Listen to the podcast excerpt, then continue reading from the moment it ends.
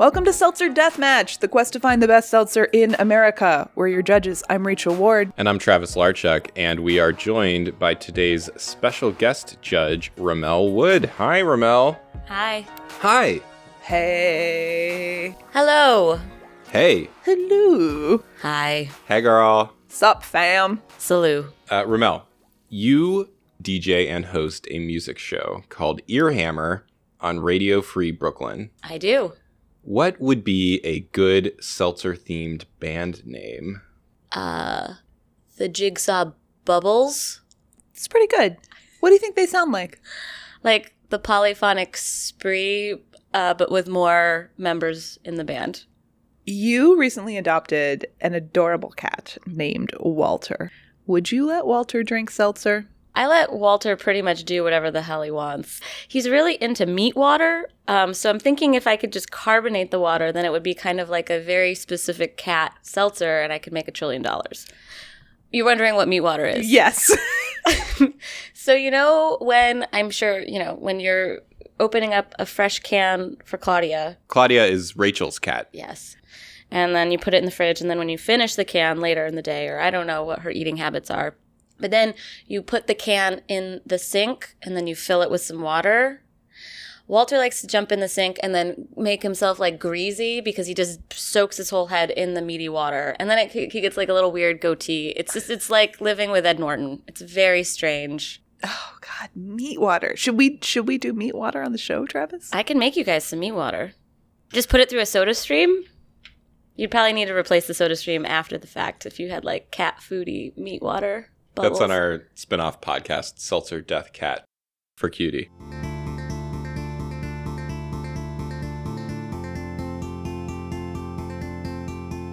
Ramel, you're from the Adirondacks. That is correct. So, what's the seltzer culture like up there? I didn't grow up in a seltzer household. Seltzer, I'm I'm a late in life seltzer drinker. My mother is very much like out of the tap or nothing at all. So it was like tap water or milk were really the two drink options in my house. So uh, seltzer just feels like a really bougie, nice thing that I get to do now as an adult. And I came to it pretty late. When I was about thirty, I started drinking sparkling waters. I guess.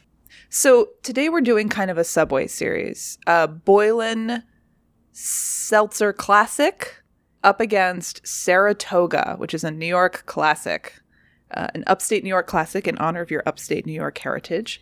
Starting with the Boylan.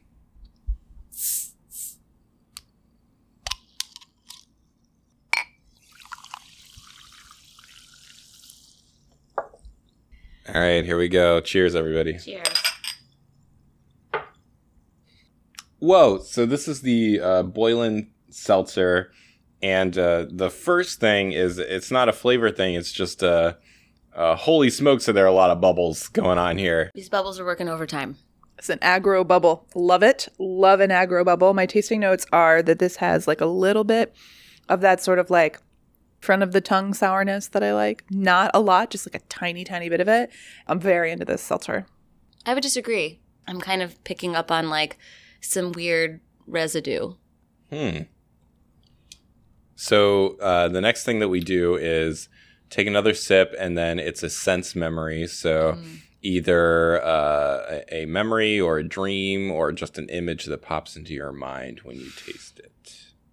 Tastes like air travel to me. Hmm. Like when you're a little bit hungover, you had an early flight, and you're just like, ugh, any kind of moisture. So you ask for club soda from the flight attendant, and uh, you get something like really like bracing and just like shakes you out of it, and it, you're very grateful for it. The image that popped into my head was the uh, electronic game Simon, the memory game, uh, with the four colored buttons that you have to push in the order that they light up. Uh, I don't know why, but that's what popped into my head. I get uh, crisp linen sheets, extra starched, blowing in a summer wind.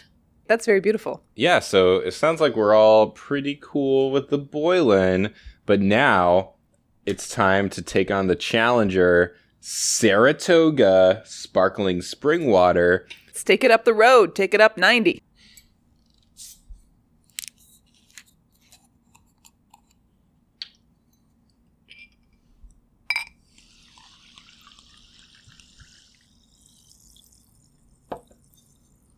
Cheers. Cheers.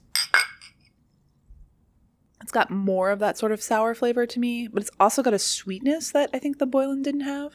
Yeah, the Boylan is a little bit bitter. This is kind of more neutral. The bubbles are not as intense, and I want to say it's a it's a crisper flavor somehow. It's a crisper flavor of whatever this flavor is. What's your sense memory? So the second one reminds me a little bit of, you know, when you go to the dentist for the first time and you're little, and then like when they're doing it, you picture uh, them like scrubbing around in like the crevices of your teeth. That always reminded me of like uh, toilet bowl cleaner commercials with the scrubby bubbles.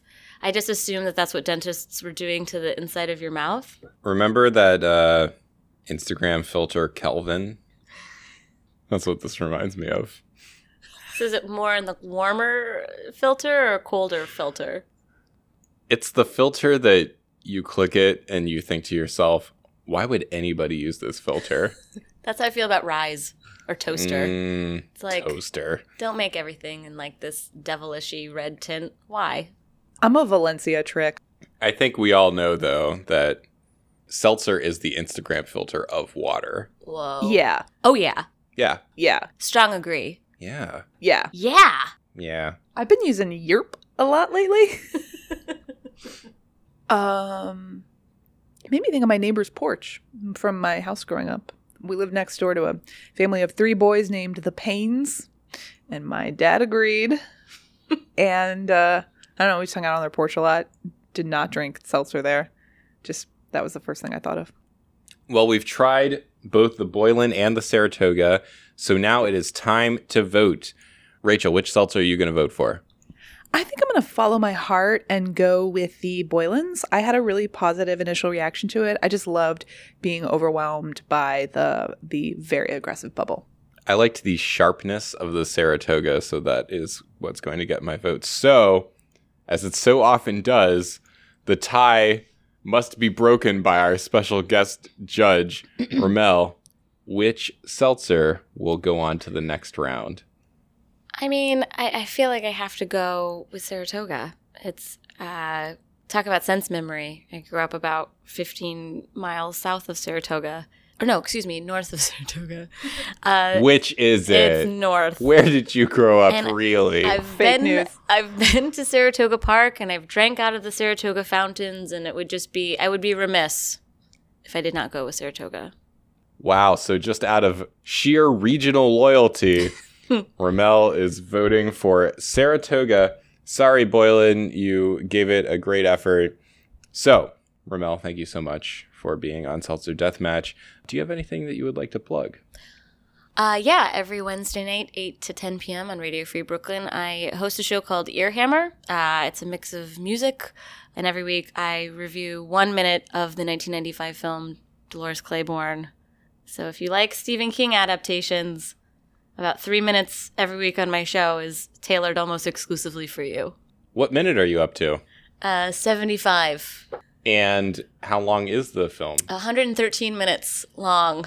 Follow up question Did this movie have opening credits? Oh yeah. Oh yeah. So my first six weeks of the show, I reviewed the opening credits and I kind of riffed on the names of the people in the movie. Uh, there's also like kind of you see like there's also like open water and because it's set in Maine and I was commenting on the choppiness of the water and the bareness of some of the trees. Did you start at the opening credits or at the studio production logos? Oh, opening credits. Okay. Yeah. You know, movies these days. Six friggin' studio logos before the damn movie even starts. Am I right? You you'd be spending months of your life on that now. Movies are expensive to make, Travis. It takes partnership. Fine, but like, do I have to sit through like six animations?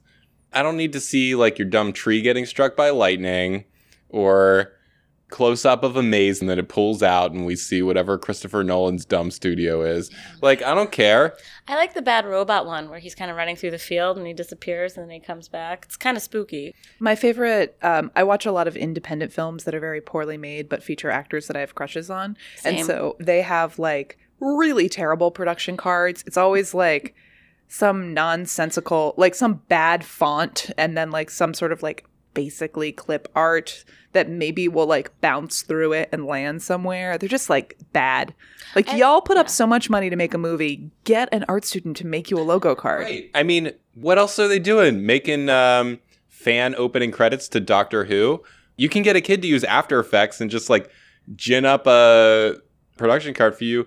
Easy peasy. Well, anywho, this has been Seltzer Deathmatch. You can follow us on Twitter at Seltzer Death and be sure to subscribe and review us on iTunes. It helps other people find the show. I am Rachel Ward. And I'm Travis Larchuk. CO2 you later.